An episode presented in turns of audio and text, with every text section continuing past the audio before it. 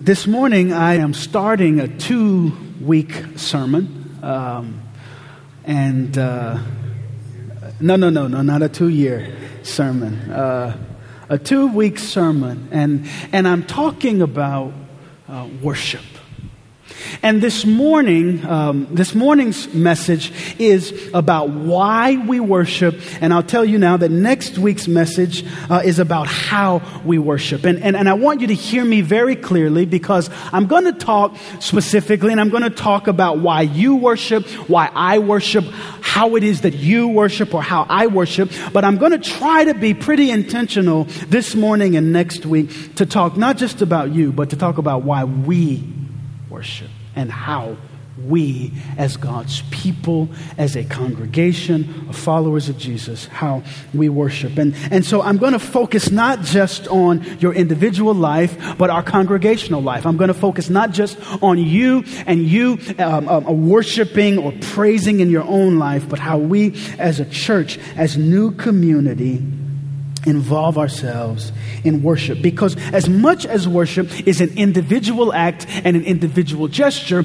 worship is the work and the lifestyle of God's people. Worship is what God's gathered people, the community of followers of Jesus, when we look at God and when we look at Jesus, when we see the Holy Spirit, God working among us, God working in the world, it is how we see that work. We see God and how we respond.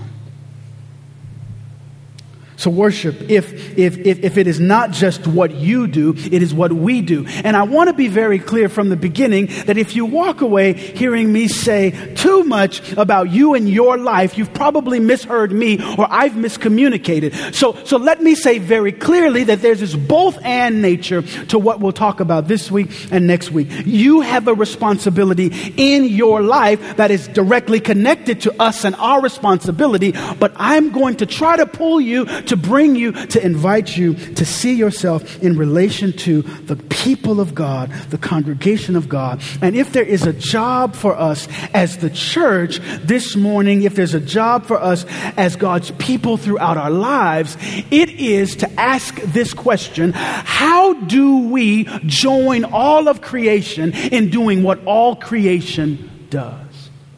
If there is a question this morning that I want you to sit with, if there's a question that I want you to hold over the next week or two, it is Is your voice going to be one of the voices that joins the chorus of God's world in worship?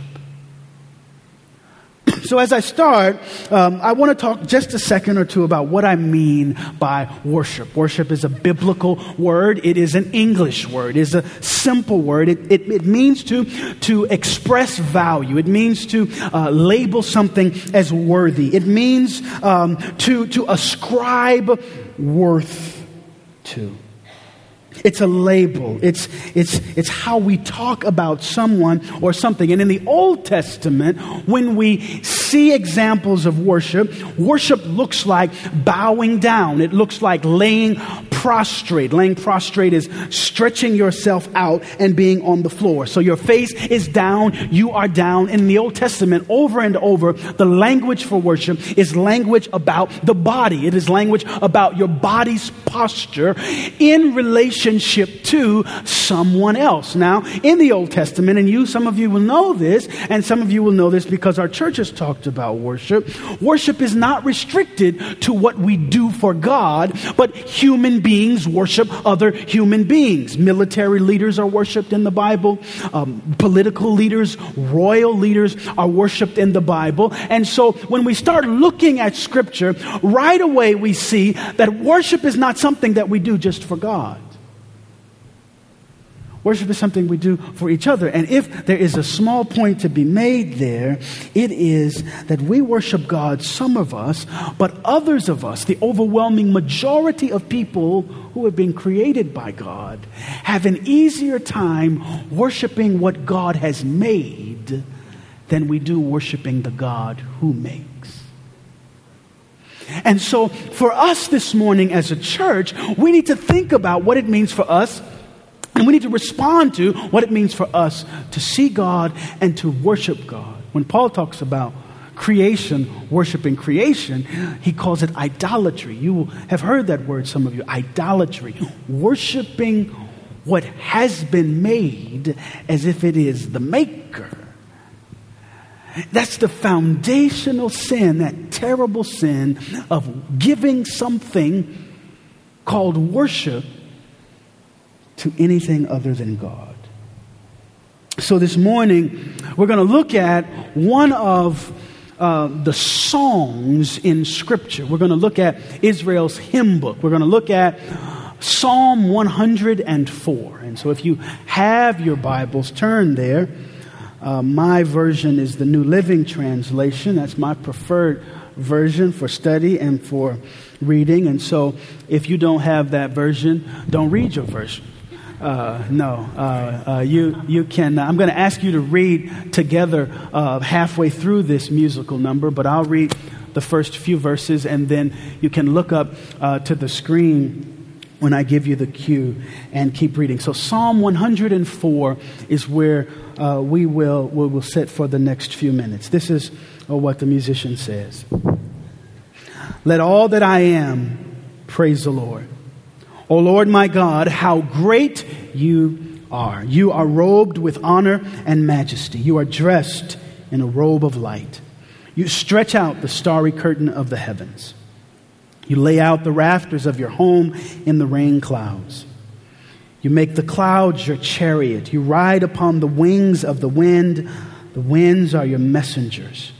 Flames of fire are your servants. You place the world on its foundation so it would never be moved. You clothed the earth with floods of water, water that covered even the mountains. At your command, the water fled. At the sound of your thunder, it hurried away. Mountains rose and valleys sank to the levels you decreed. Then you set a firm boundary over for the seas, so they would never again cover the earth. You make springs pour water into the ravines, so streams gush down from the mountains. They provide water for all the animals, and the wild donkeys quench their thirst. The birds nest beside the streams and sing among the branches of the trees. You send rain on the mountains from your heavenly home, and you fill the earth with the fruit of your labor. You cause grass to grow for the livestock and plants for people to use. You allow them to produce food from the earth, wine to make them glad, olive oil to soothe their skin and bread to give them strength. The trees of the Lord are well cared for, the cedars of Lebanon that he planted. There the birds make their nests, the storks make their homes in the cypresses. High in the mountains live the wild goats, and the rocks form a refuge for the hyraxes. You made the moon to mark the seasons, and the sun knows when to set. You send the darkness, and it becomes night when all the forest animals prowl about. Then the young lions roar for their prey, stalking the food provided by God. Get ready to read. At dawn, they slink back into their dens to rest. You read.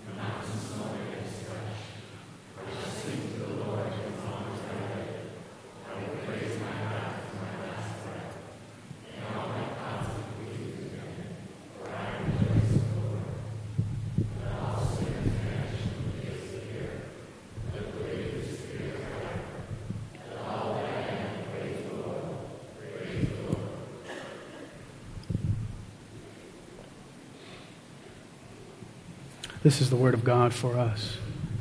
Um, I'm going to make three points this morning. The first thing that I want to talk to you about is something that um, we all have. I, I want to say to you that we all have inside us something called a to do list. And uh, there, there is an interior to do list in every human being. And on that to do list uh, is not uh, you uh, getting that coveted position at your job, even though that position would be nice to have. On that to do list is not you um, uh, finally uh, appealing to that person who has your heart, who has captured your interest, even though you've been interested for weeks or months or maybe years, and you haven't quite found the way to approach him or her. On that to do list is not you getting the best salary amongst your graduating class, even though that salary would give you the opportunity to get a lot of things. All of us come with, are born with an internal to do list, and maybe there are other things on that list, but I think one of the most, if not the most, basic item on that inside list is to give. I think that God has created each one of us to give. Now, eventually, that gets to the truth that we all are created to worship. Now, I'm going to move from this idea that we're created to give to this idea that we are created to worship. Inside our hearts is this, is this, is this God given uh, gift to give. Now, that means that if, and if it is true, if you and I are made to give, if you and I are made to, to give God worship or to give things away, that means that when we give, in a way, we are embodying godliness. So, think this morning about the last time you gave someone something, about the last time you gave someone something at your job the last time you gave someone your attention, your time, you gave someone money, you gave someone a gift. I want to suggest to you that that's very holy and that that's godliness being embodied. And I want to suggest to you that God gave you the ability to give, the ability to be generous, so that you could give God worship. If you aren't good at giving, if you aren't used to giving, if you aren't comfortable with giving, you will not be good at worship. You will not be comfortable with worship. You will never be used to worship because worship is you giving God homage, praise, glory, thanks. And so, a part of every conversation about worship is a conversation about generosity. A part of every conversation about worship is a conversation about compliance. When you and I worship, we comply, we obey. Sometimes we comply with the worship leader. So Steve is up this morning. If it's Steve or Anna, Jillian, Sandra, if it's Andy, we comply with worship leaders. So a part of what we do as God's people is we lift our hands when somebody says lift your hands. We do what somebody tells us to do. A part of us is complying with what we are expected to do because we showed up for church. We didn't come for the sermon. We came for the songs too, so we might as well sing because everybody else is singing. It's just what you do. We're complying, we're conforming, we're doing what everybody does. That's a part of worship, but there's something that's a bit more interesting and a bit deeper than that. When we worship, when we worship, we are complying with that internal to do list. We are complying with what God has placed in us. It is what the theologian and pastor John Calvin called complying with the seed of religion divinely sown in all. It is you complying with God's seed in you. Um, uh, it is you complying with what is in you. It is us as a people of God doing what God has placed in us to do. God's print, God's hand.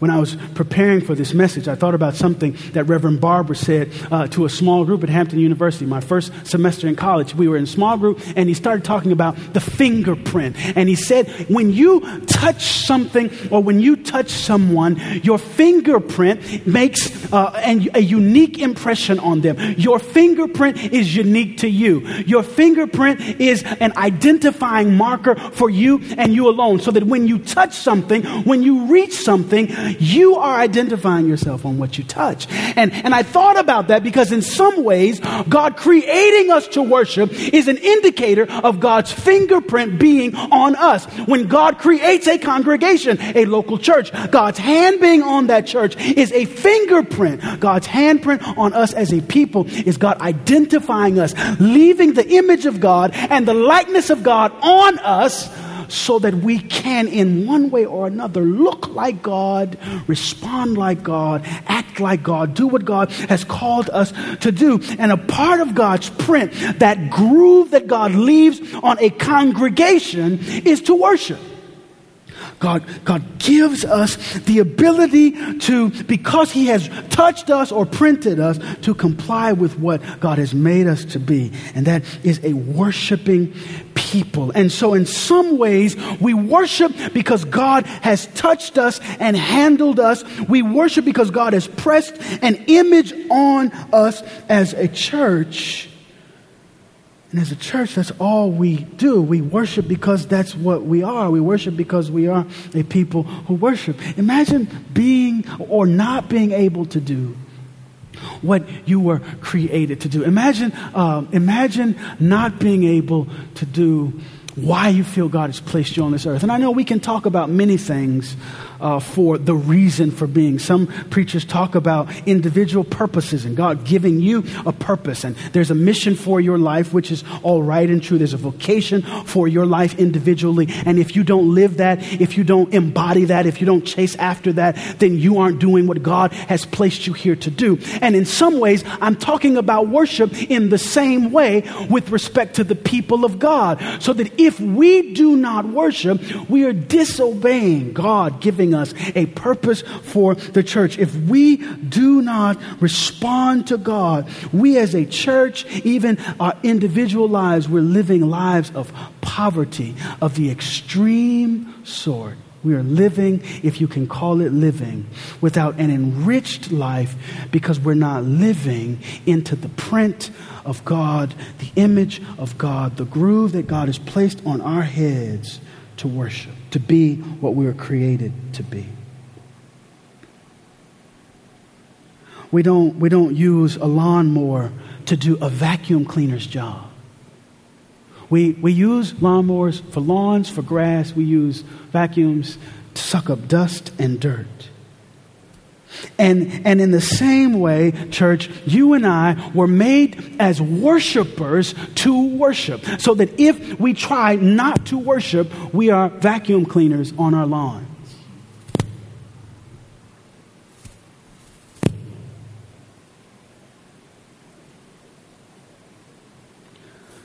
Being created to worship is a conversation about being created to give God honor or homage. But being created to worship is also being created to express feelings to God. When, when God creates us, God creates us with feelings. And feelings is tricky because feelings aren't always right, they aren't always true. They mislead us on the one hand. But on the other hand, God has given us emotions, God has given us feelings. And when we talk about being created to worship, or when I talk about being created for this, in some ways, I am talking about you and I being created simply to uh, express feelings. And, and one feeling that we express when we worship is joy. And, and joy is different from happiness. Joy is that, joy is that peace that is not quite peace, but it feels like peace. Joy is, is that contentment that isn't quite contentment, but it's a part of contentment. It is, it is what you, it is what anchors you when everything else in your life is chaotic. It, joy, joy, is, joy is the resident feeling of the believer who has life. And we worship God. We were created for this. Um, and being created to worship is being created to uh, experience life. It's, it's being created to, to experience the joy of God.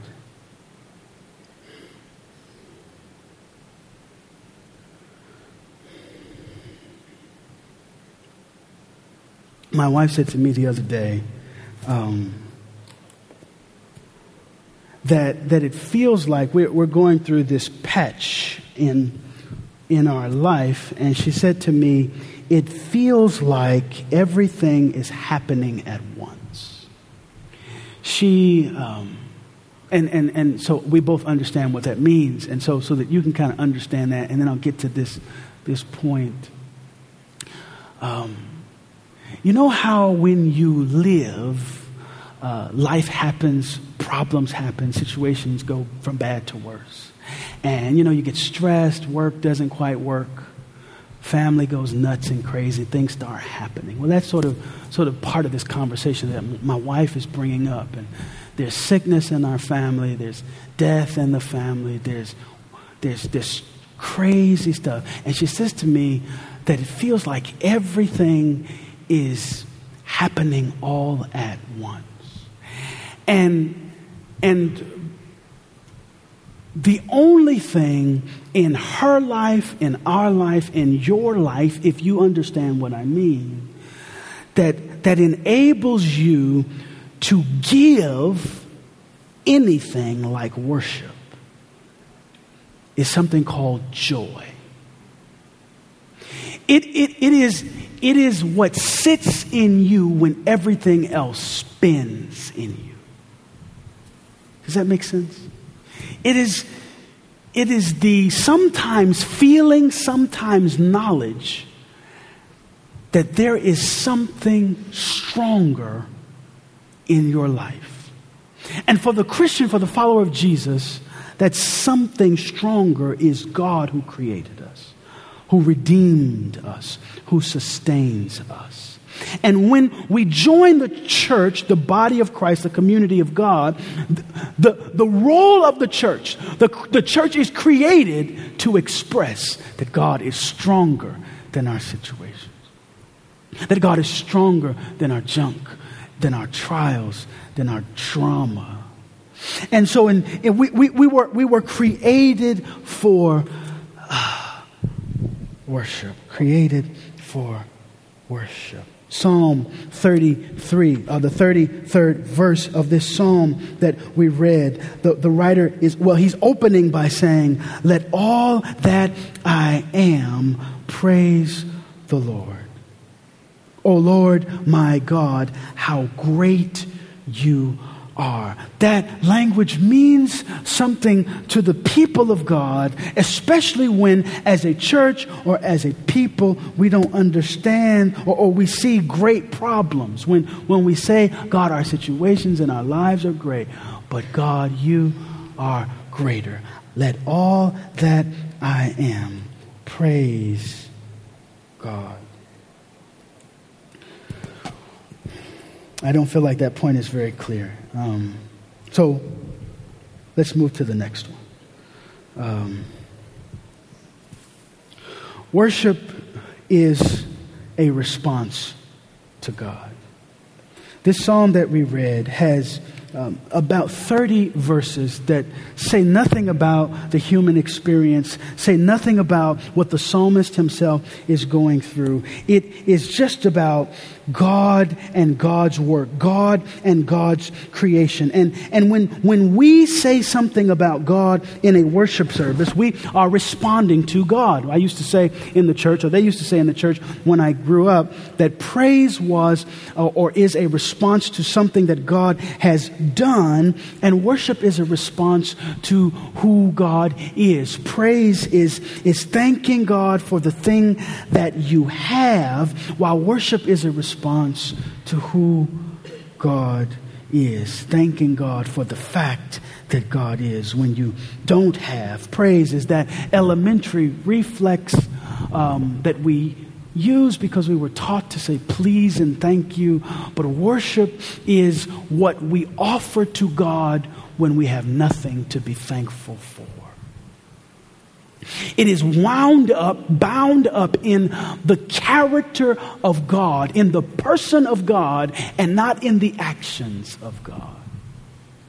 Now, nobody will split what God is from what God does, but when God doesn't do anything, when God doesn't provide rescue, when God doesn't change you, God is unchanged. And worship is the response to who God is. It is that mature response to God, even when God doesn't look good. So it is, it is an act that is connected to our feelings on the one hand because there is joy when we worship, but it is also an act that is connected to something greater than how we feel. That Worship centers not on us, but on God. It centers on God as our focus. So this morning, I want you to hear me say that worship is the fitting response, the only appropriate response for God's people when we gather for worship. I, I've been in court once in my life. Um, I, I, I didn't want to go then, um, and uh, uh, I was responding to a police officer giving me a ticket. I had to go to court, get my license back. And I told my, my wife this story once. I, before I went to court, I uh, went to a banquet and I was sitting at the table. I was, I was younger. I was 16 or 17 years old. Can I sit here, Grace? Okay. And uh, I had a banquet, uh, and there happens to be a judge at this banquet who I know. And I'm talking to him, you know, about what he does. He was new at the time uh, to this, and he was saying something like, you know, all new judges have to kind of rotate around uh, and do the grunt work of judging. And uh, and so I said, "Oh, that's interesting." You know, I got a ticket the other day. You know, and he's like, "Oh, that's interesting." And uh, and so we kind of end. You know, there's this banquet, so we kind of end. And he says, "You know, if you if you come in my courtroom, you know, I'll say hello." I'm like, great. Um, uh, so so I, I, I come to court this day, and lo and behold, I'm in this guy's courtroom. So my attitude brightens up, you know, it brightens up. And, uh, and I noticed, this is the point, and then I'll get back to the story. I noticed that the bailiff is walking down the aisle, telling people to close their books. You can't read in the courtroom, telling people to stand up when the, you know, the judge enters or exits. And I've never seen on television or in that one time, and I suppose some of you have been to court more than me, maybe you have more tickets than I do. Um, I've never seen a bailiff tell people to stand up in a court and they stay seated. I don't know what happens. There are a couple of attorneys in our church who probably can shout out what happens if you stay seated when a bailiff says. You probably get thrown in jail.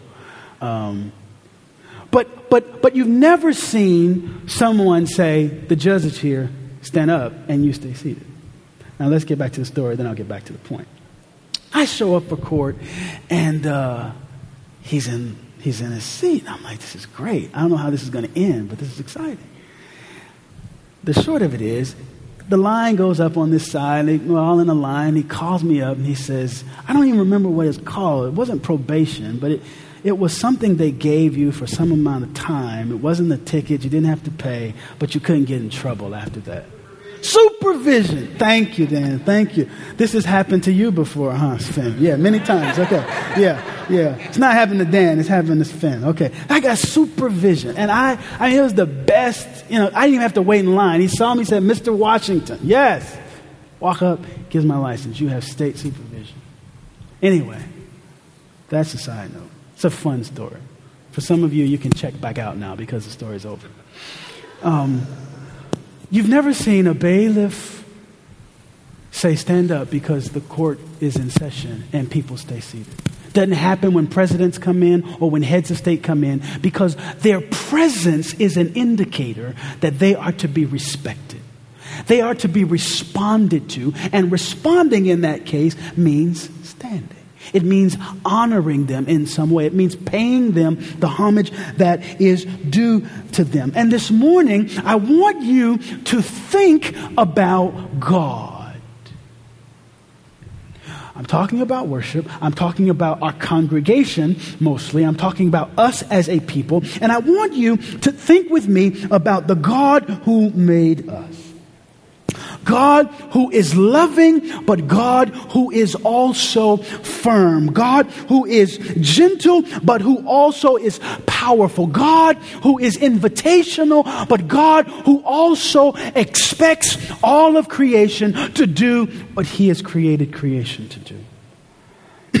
Think with me about God who hears and sees the earth spinning on an axis that naturally gives glory. Think with me for a moment, church, about God who waits for all that has been made to give him praise.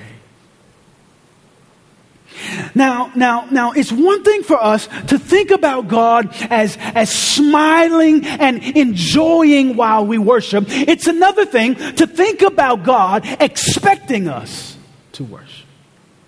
And sometimes I think the image of God that we come with is, is one where God is smiling and where God is casual and where God even is careless about what we do. And it's another image altogether to have an image of God where God is expecting you to stand when the presence of God enters the room where God is expecting you to respond and to act and to do something, to be something, because God is here. And I wonder if rather than thinking about God enjoying our worship when we worship, it would be helpful for us as a church to imagine God frowning when we didn't. I wonder if because worship is a response to God, it would be helpful for us to imagine God leaning over, saying, I, I expect your praise. I expect your glory. I expect your surrender. I expect you to give me all of you. In some ways, uh, that, is, that is what we say when we gather for worship. We say, God, you are in control of us, so we give you our lives. We belong to you. We were created by you for you. And that's also why worship is evangelistic, because worship is the only time where we gather together as the people of God one week after the other, and we remind ourselves, our lives, and people who don't know God that there is a God who is worthy of our worship, that we respond to that God. And when somebody who doesn't know that God sees you, anchoring your life, focusing your life not on your circumstances, but on your Savior, that's attractive. And worship is an evangelistic response. So that when I see you doing that, when I see you anchoring your life in something deeper than whether you got the job or something deeper than whether you had to move out of that apartment and go to another neighborhood or something deeper than, you know, you didn't get the promotion that you needed or you didn't get the job that you needed. When I see you as a person who doesn't know God, anchoring your life, surrendering yourself, praising God even though you don't have, I can't help but wonder what's to that God. Is it true that God is really worthy when your life looks the way it does. Worship is a response to God. It is our fitting response to God.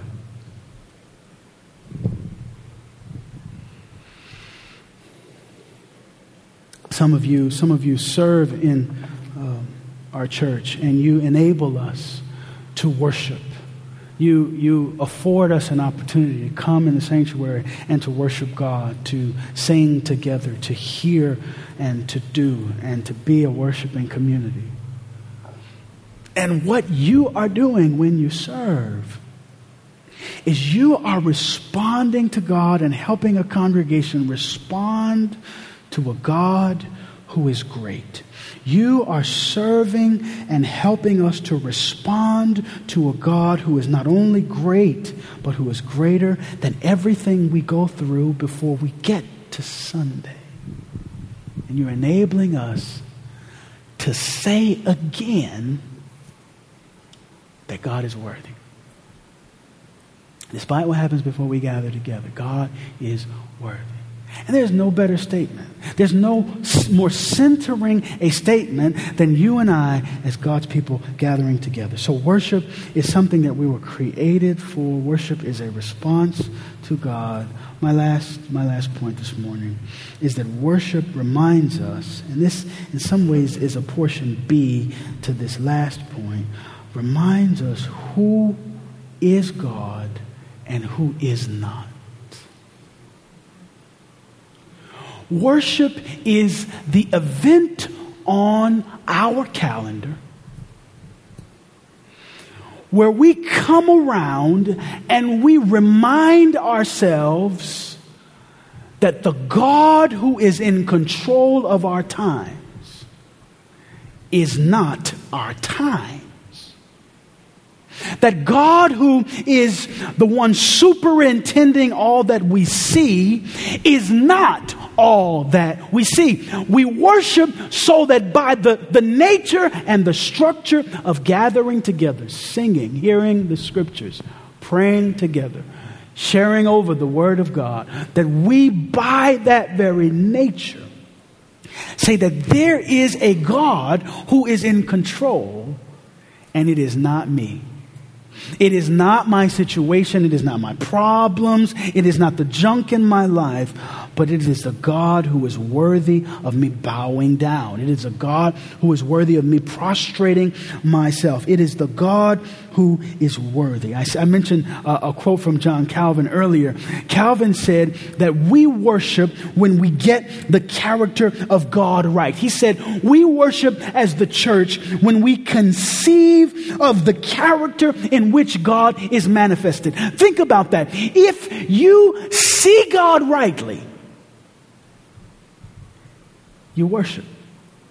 If you don't see God, you see everything else as God. If you in your life don't image God well, everything else seems to sit in God's place.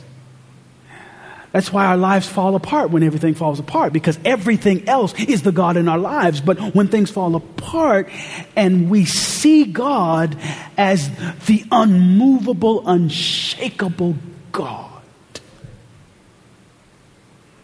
when all that you have gone through throughout the week and some of your stories and your life's experiences make me, make me blush as your pastor as I hear what you're living through.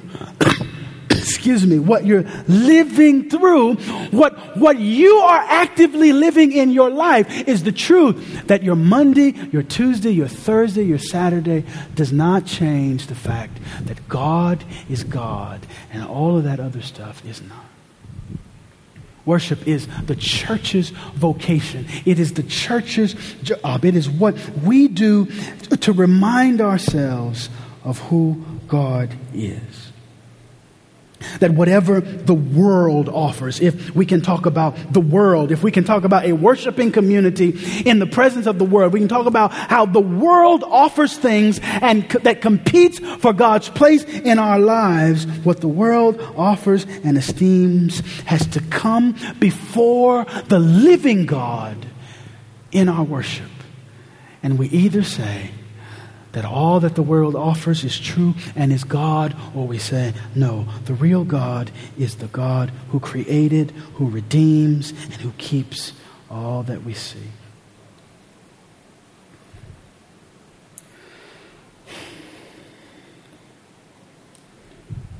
I want to say this, and I want to try to be sensitive when I say this. Um, and Pastor Peter led into this last week when he was preaching um, the, the church gathers for God. That we, we come here for God.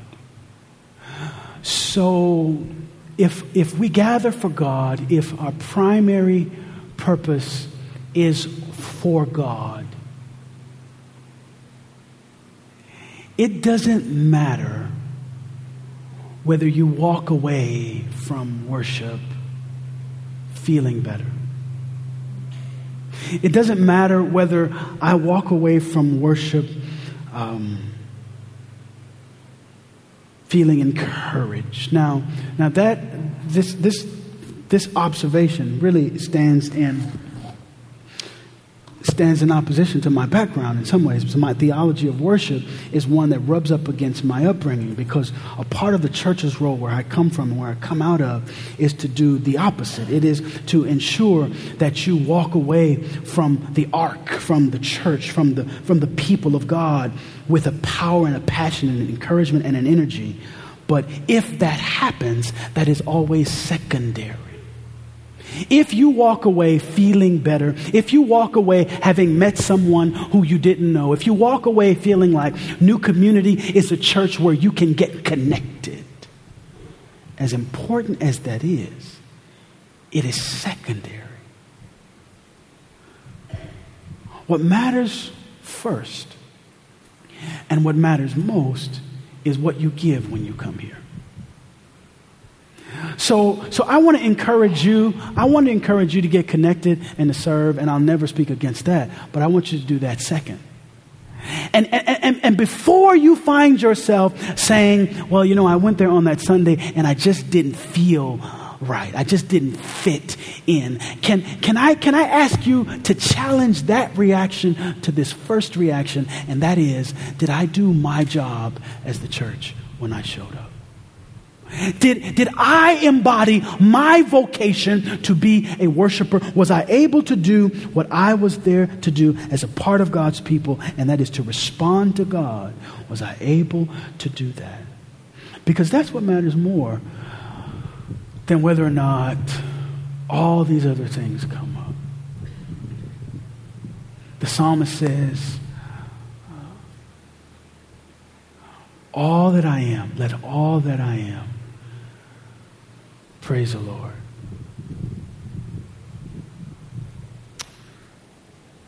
That all that I am worship God. And after pointing to all that God has done, he closes this musical number with an invitation for us to simply praise the Lord bow your heads this morning, and I, I, I want you uh, to, to think for a moment about why it is, and I've, I've given these two, three points about why we worship. But I want you to take a minute or two to, to bring before God why you worship, why you come here for worship service, why you gather here. I want you to lay that on your hands, to, to lay that on your lap as you sit, and just to sit with that before God and to hear God uh, over the next moment or two.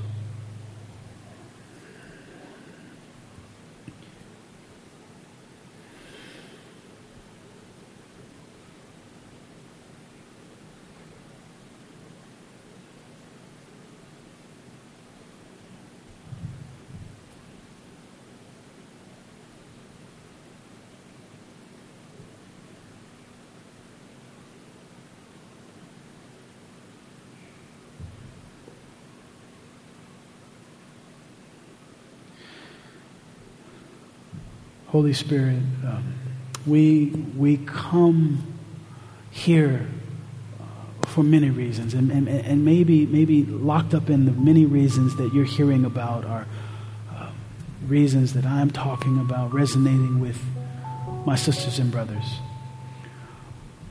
But I, but I pray, God, that uh, before and after all that we do, you would give us glimpses of God, that you would give us opportunities to see you and to respond to what we see. God, where our images of you are distorted, whether or, or where our images of you and are, are, are, are colored by bad experiences that lead us to an opinion and a belief that are not true. Would you, would you heal us so that we can see you well, so that we can imagine you well, so that we can come uh, from worship week after week, meeting after meeting, seeing you clearer. Place within us a value to worship you, to do what this psalm is talking about, to praise you, to, to, to force our feelings to do truth and that is to say that you are worthy, that you're praiseworthy, that you are worthy to be exalted above everything. You alone are God. You alone are faithful. You alone are mighty. So, as your church, as your church, we respond to that truth. This morning, church, Steve and our worship team is going to lead us in this response song. Be led and sing this morning.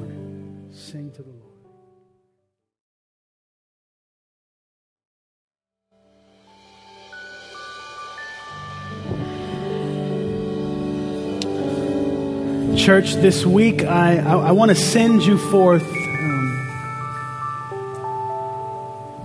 with, with, the, with the encouragement to this week, to, to every day this week, for you to, to push your eyes to see God and to respond to God.